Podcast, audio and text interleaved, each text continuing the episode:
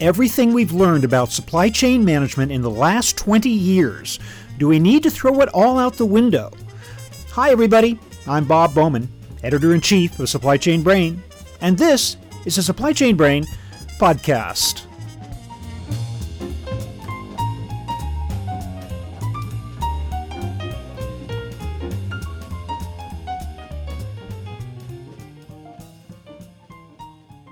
Companies looking to cut supply chain costs while improving their ability to pivot in line with changing customer demand have long preached the gospel of lean and just in time manufacturing, avoiding unnecessary buildups of inventory while rushing parts and materials to the production line at the very moment they're needed. Now, in a time when supply chains are being interrupted, if not dismantled, by the coronavirus, you might ask whether that strategy is still tenable. Isn't it a good idea to be compiling stocks to be able to respond to the unpredictable moment? And aren't those long supply lines caused by the rush to offshore production to cheap locations like China turning out to be way more costly and troublesome than anyone could have foreseen? Today, I'm discussing how supply chains should be reacting to changing times with Roy Anderson, Chief Procurement Officer with TradeShift. What's the right move when the path ahead is dark and full of bends? And how should you be treating your suppliers in these difficult times? Here is my conversation with Roy Anderson.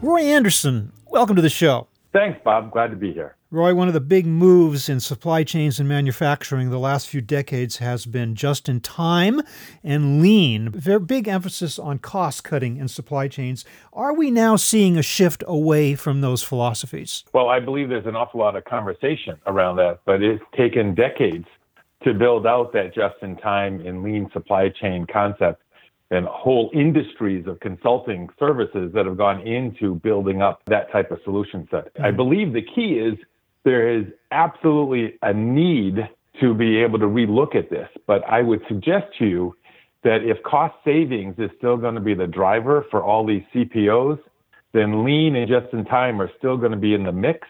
But I believe what needs to be added is resilience, that we need to move to the point of maybe having multiple just in time and lean supply chains which is going to allow you to have some more resilience in the process, but still drive as much of the cost reduction and cost savings as possible. Do you think that recent experience has exposed the flaws in lean manufacturing to any great degree? And if so, how and what? Yeah, so uh, lots of flaws, right? In a lean, you're now very limited. You're trying to get uh, rigidity in the process because rigidity is fast. Fast means less travel time, less inventory requirement. Just in time means you're ordering it and getting it delivered just as it's needed. So there is nothing hanging around. There's no additional cost associated with that. So those efforts have taken a significant amount of time to build up. Now, with the whole COVID and literally whole groups of countries and manufacturing operations just shutting down and walking away has shown that, well, with no inventory and no ability to replace that material, you have to stop your own production lines, which mm-hmm. has been painful. I believe, though, those companies that have had the understanding that risk is real and that they've been planning and building up risk scenarios for the last five to 10 years, that those companies have been able to take advantage of this situation because they've had the ability to move their production, move their suppliers, and be able to get the product they need to be able to deliver. I think this is a real opportunity to show that having that resilience is actually a competitive advantage and should wake up CEOs and CFOs to that truth. You know, you have to wonder though whether they actually prepared for a situation like this, where you can't just go to another part of the world for different sourcing because the entire world is affected. So, I would assume that that was not really in the cards for a lot of these risk managers in, in recent years. I agree with you. Is obviously this extent of production downtime has just uh, blown everyone away. Uh, but mm-hmm. we have, interestingly enough, if you look at the pandemic, just pandemics alone between COVID now. I mean, it wasn't just a couple of years ago that we were with Ebola and MERS and the swine flu and the SARS and then Hong Kong flu. Those have been just in the last 20 years. any one of those could have grown to become much bigger than they were. But fortunately, through technology, a little luck, a lot of advanced understanding by the doctors, we've been able to m- minimize that impact. But yeah. you're right. This is significantly bigger than anything any risk manager I've ever talked to has taken into account. Yeah. Now, another aspect of cost saving in supply chains in the last few decades has been that of offshoring, obviously looking for the cheapest possible labor, and very often that's China, which means you are greatly extending the length of your supply chains. Now, at the same time, companies were pursuing just in time. Doesn't that seem like something of a contradiction that you have longer supply lines and yet you're depending on those supply lines to react very quickly on a just in time basis? I would think that's sort of a schizophrenic way to run a supply chain. Well, that is the fine line that we've been living, is it? Mm-hmm. Uh, we are out there right now and saying we're going to extend this shipping channel to this extent, but they have to be able to change at a moment's notice to be able to meet our production schedules. That amount of data transfer has been phenomenal. The ability to be able to use that concept of lean and just in time and extend it has just made the process of doing supply chain management that much more difficult, which I believe the supply chain managers have done an amazing job of making it happen. But mm-hmm. now, with this new reality, they realize, and, and the geopolitical nature of this. I mean, every political region now is running into significant risk levels, everything from the tariffs to the embargoes to instability in locations around the world where shipping is critical. These points of the Suez Canal and Panama Canal are very small areas that can be impacted heavily minor changes in political nature.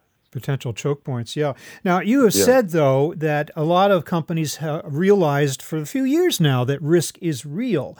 But you're also saying that when it comes to shifting away from just in time and lean, that that's, people are just talking about that now. So, is that in fact the case that that aspect of the realization of risk hasn't really been acted on to any great degree yet?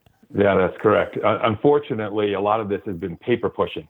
So many of the risk reviews have been, well, what if? And we put terms and conditions in that pushes the blame to the supplier. And we push the blame down the supply chain, and you are now paper covered. and You're going to provide me uh, appropriate review and compensation in the event that this fails. Now, so the paper is there. The legal opportunities after the fact to go after these people for money is all in place.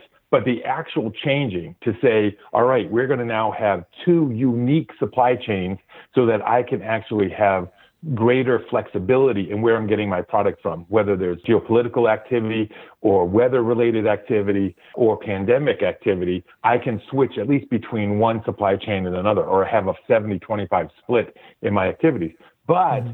You get these strategic sourcing consulting firms tied in with the CFOs that say, oh, there's an extra 5% cost let's get that out of our supply chain and go down to one. So all of a sudden, all this work on risk has been limited because somebody's looking for that next nickel. And of course, they're under pressure from the executive suite to, on a quarter by quarter basis to keep costs down or to even lower costs. And they're under pressure from their big customers, like the big big box retailers, to get supplier costs down. So I guess there's there's always that pressure. But if this talk is happening now, what form might it take in terms of action? Would it mean like suddenly supply chains are going to start building up safety stocks? Are they going to be shortening supply lines by reshoring or nearshoring?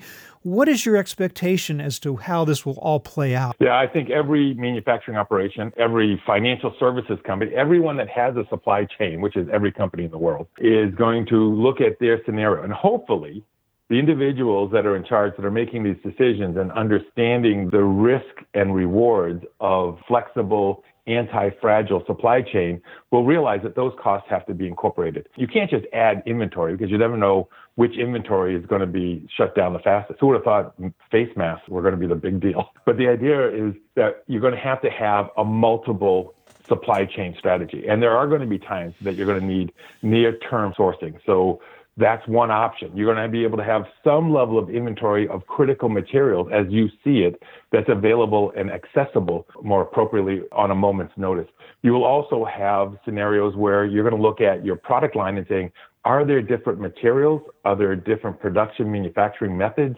Are there different locations for these raw materials that I can address as these types of crucial mm-hmm. pandemic or disasters come to fruition that I can make those movements happen. I don't think it's one solution. I don't think everyone's going to say, oh, here's the next viable option for this. And you can't move everything to 100% onshore because you've just created that risk that's equal to the risk of low cost country sourcing. There's got to be a mix. Flexibility is key to a mix. There was already talk before this happened, though, of getting some production out of China just because it was not so cheap anymore because labor costs were going up and companies were realizing total landed costs were having to incorporate the extra cost of the lengthier supply lines. So do you see some acceleration of a move away from China, or is that just aspirational talk and the lure of China is just too much for so many companies to resist? No, I think you're seeing in the numbers. So as you get into more of a digital supply chain, which I believe is the driver for all of this, as you move to digital, you can see immediate movements of those items, such as purchase orders and shipping manifests and invoice activity, and that they're being spread out to more and more countries. So I believe that the transition is already occurring. This will speed it up considerably. I believe mm-hmm. the also is the key is that supply chains need to understand their entire chain they have to look past their first and second tier and realize that their point of pain, uh, their choke point, as you stated earlier, it might be three levels down, where two supply chains have the exact same manufacturer or the exact same raw material. And if that one piece closes down, both supply chains are in trouble. So getting your supply chain into a digital mode, that means digital from beginning to end, is going to allow to give you the data necessary to make better decisions and find out where your choke points are. So you're saying digital equals transparency? Oh, absolutely. Digital is power. Mm-hmm. Every program that I've ever put in place and changed it to a from a paper, and unfortunately, 70% of all invoices say are still paper. That means people don't have visibility. They don't have transparency. So it's really important that companies move to digital and then get it down to the end tier level so you can actually have the data necessary to make better decisions. And those decisions are also going to speed up the success you have in terms of moving work. As you see the risks, you can now start to analyze that more effectively and then make the decisions that's going to be able to reduce your overall risk structure and cost structure. I am just continually shocked when I hear people make a statement like you just made about how 70% of all of this is still on paper. These things called computers have been around for a while. The internet has been around for a while. Uh, wire transfers have been around for a while. All kinds of electronic communications have been around for a long time. And yet, it's, it's a weird disconnect that that hasn't translated into a digital world already. What has held it back up to this point? I believe in many cases, the individuals that have to make that change have that change management. It's, it's hard to create change, especially when you have built up internal teams that are built on trying to make paper more efficient and their jobs are tied to that. I mean, I've experienced in all of my roles as a chief procurement officer that the hardest thing to do is see people that are in a role, they're deeply in that role, and their success, their future, their jobs are tied to managing paper. Those individuals don't want to see paper go away because they immediately say, That's my job.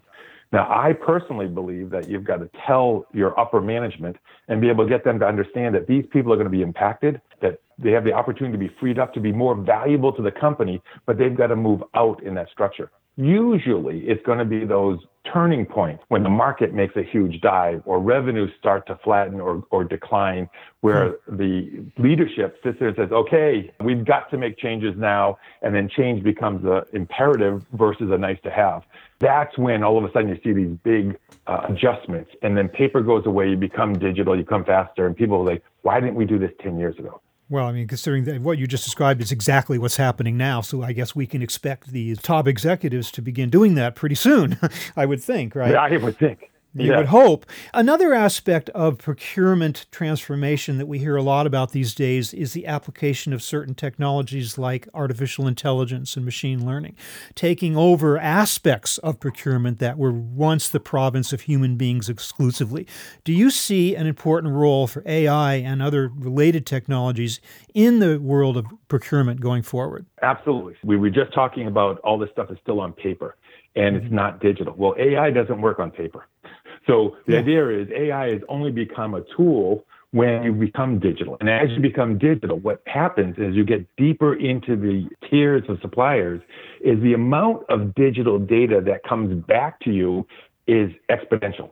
All of a sudden, you could handle 10 pieces of paper and then move to 20 pieces of paper. But when you get to 100,000 data elements and growing and changing on a minute by minute basis, you have to have AI in order to be able to manage the amount of flow and to be able to pull out the data points that allow you to make better decisions. And the fun part is those data that makes you transparent.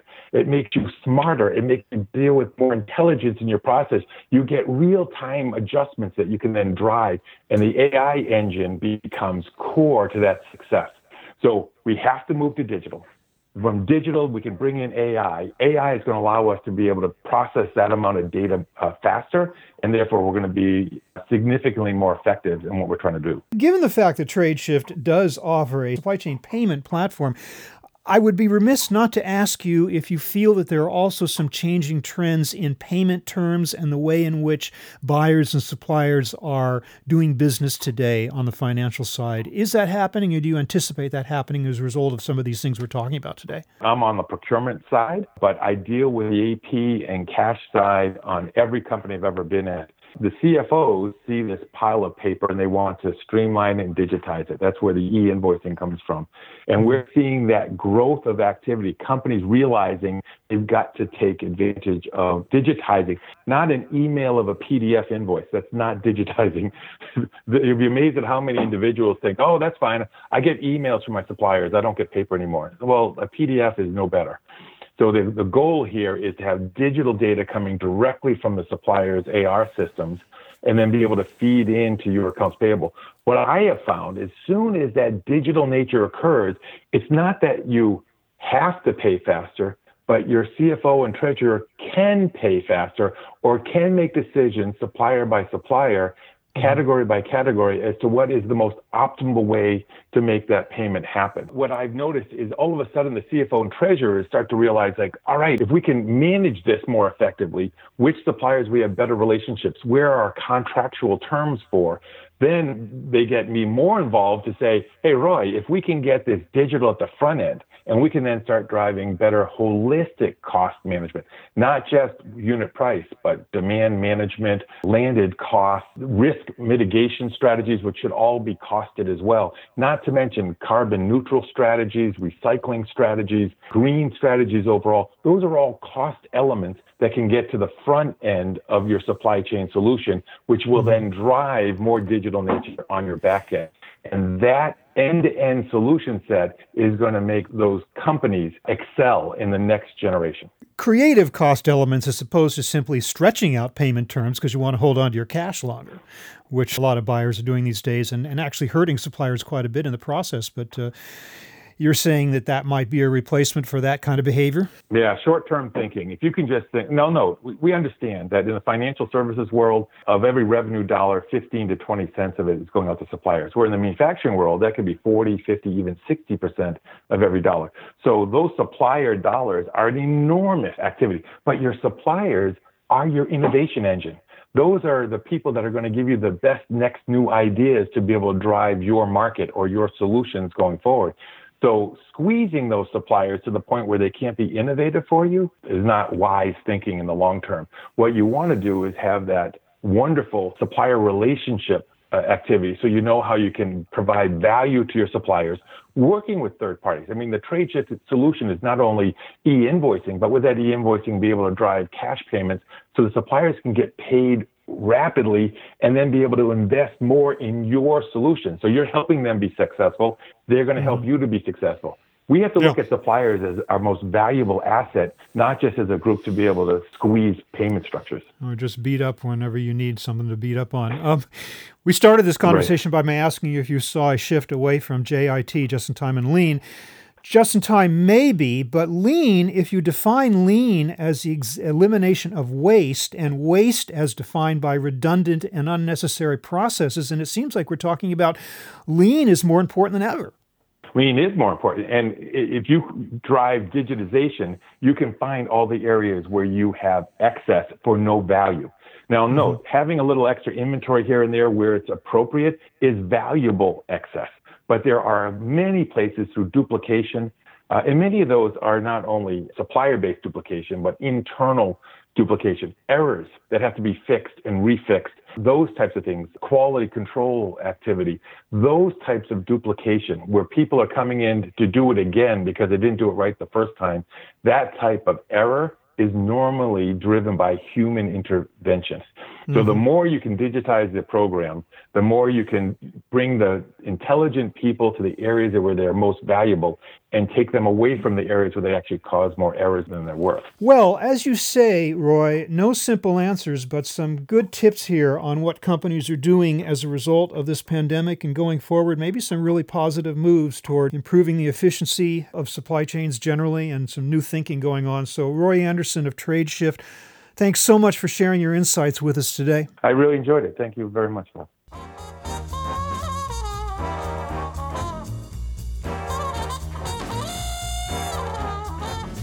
That was my conversation with Roy Anderson of TradeShift, talking about fragile supply chains in uncertain times.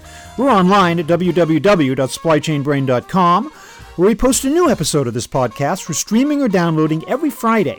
You can also read my think tank blog, watch thousands of videos, and access all of our other content, including the digital edition of our magazine. Look for us on Facebook and LinkedIn, and follow us on Twitter at SCBrain You can also download or subscribe to the podcast on Apple Podcasts. Got any comments or suggestions on this or any episode? Email me at rbowman at supplychainbrain.com. Stay well and see you next time.